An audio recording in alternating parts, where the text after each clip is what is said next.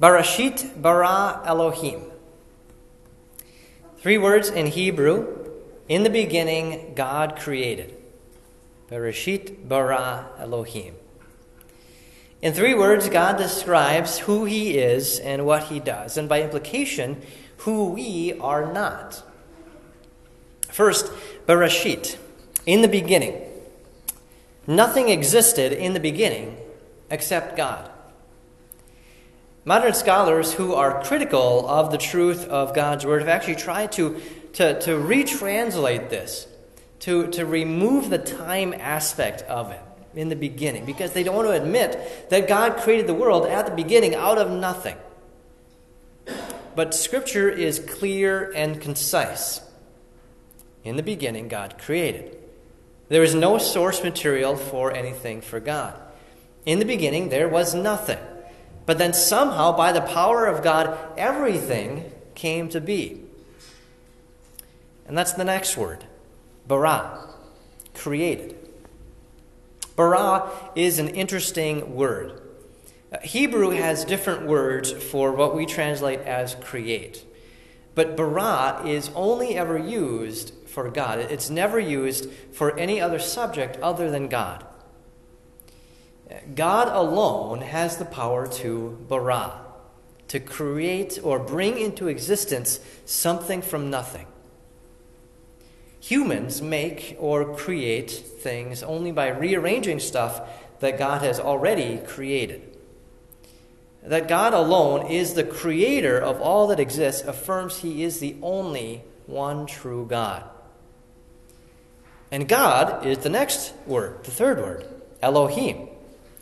Uh, this is a strangely constructed Hebrew word. It's a singular word, but with a plural ending.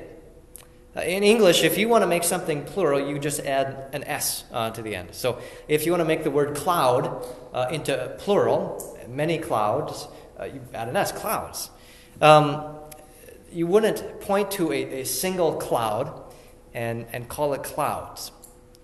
Uh, but that's exactly what the Hebrew does with the word for God. It looks like plural, gods, but it's only one God. It's singular, Elohim. This hints at the reality of how there is one God, but yet he is plural. And we say rather uh, illogically that God is three in one, triune. Uh, later in this first chapter of Genesis, God reveals an internal conversation between the persons of the Holy Trinity uh, when considering the creation of man. Then God said, Let us make man in our image, after our likeness. God's not talking to angels here, uh, but at the very start of the scriptures, God is revealing the mystery of the Trinity. He's plural.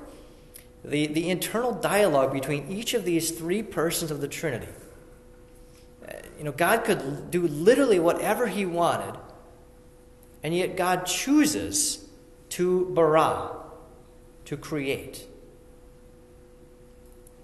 The Father, by speaking, begets the Word, who, who is the image of the eternal Father, the Son, the second person of the Trinity, and brings everything into existence.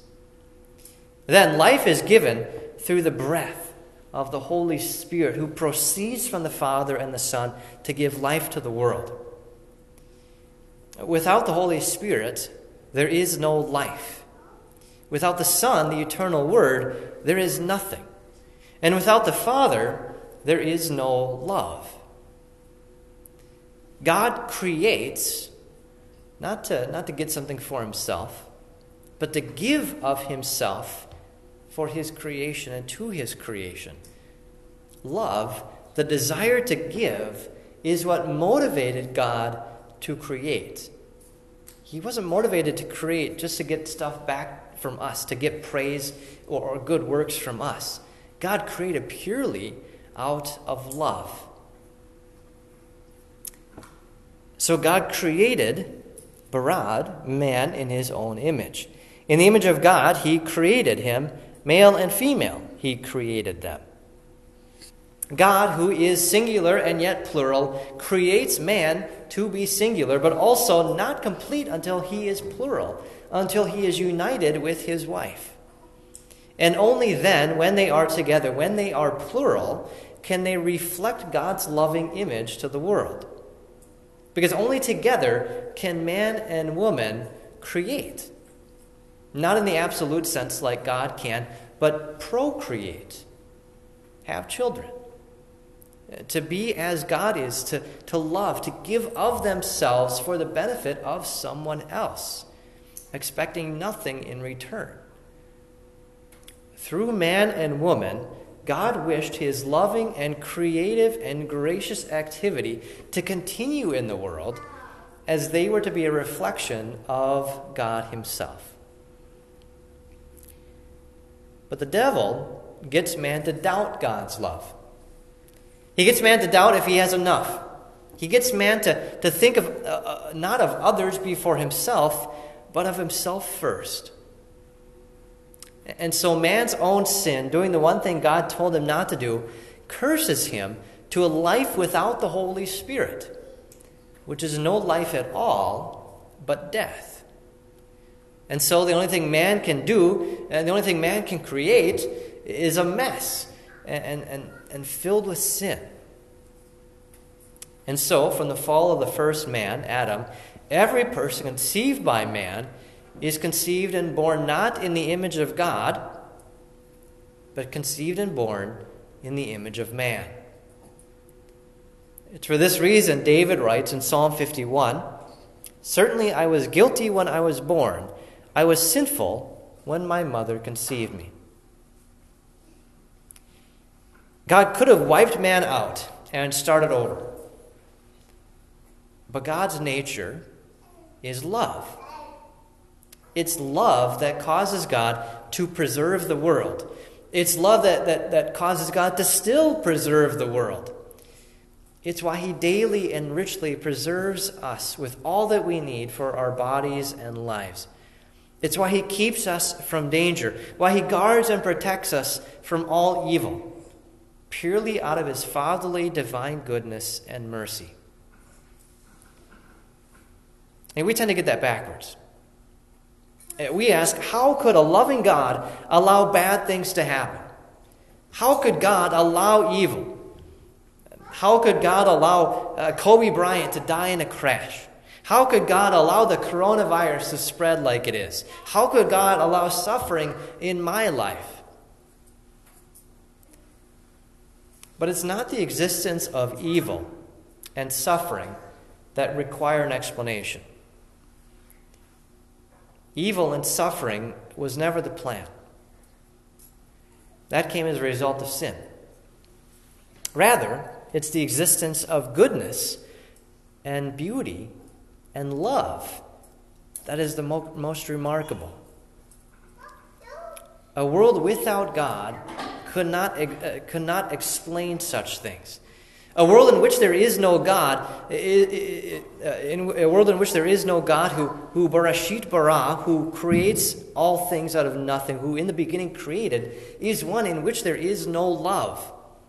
The fact that there is love and goodness and beauty, uh, and, and, that we still have our reason and our senses to understand and appreciate uh, the beauty and, and love and goodness and that these things are provided to us in our lives all remind us of what it is that we've lost. But it also offers us a glimpse of God's grace and mercy and providence. And in the most beautiful and loving act of providence, God saves the world by taking the punishment of sin on himself. In order to bring mankind out of death to life, the price for sin had to be paid. That means death. Not only physical death, but spiritual death. Needs to be suffered for every single sinner. And since a single man cannot die billions of times for billions of people, it means God Himself, who becomes man, has to die. And that's exactly what happens on Good Friday. The whole point of Lent is to focus us on the passion of Jesus, who lived and loved perfectly in order to be the perfect sacrifice on the cross. In Christ, the image of God is restored to us. Jesus is the embodiment of sacrificial love. For God so loved the world that he gave his only begotten Son, that whoever believes in him should not perish, but have eternal life. This is the most familiar passage in the world. But think of this in terms of the Trinity. Eternal life, life, is given through the breath of the Holy Spirit. The breath of the Holy Spirit is the forgiveness of sins that works faith in our hearts. When Jesus rose from the dead, as a proclamation that he had finished everything on Good Friday, that he was a sacrifice, he, he, he breathed on his disciples and said, Receive the Holy Spirit. If you forgive the sins of any, they are forgiven. Wherever there is forgiveness, there is life and there is salvation. Forgiveness is brought by the Holy Spirit through the word and the promise of Jesus. And in this way, God the Father shows his love.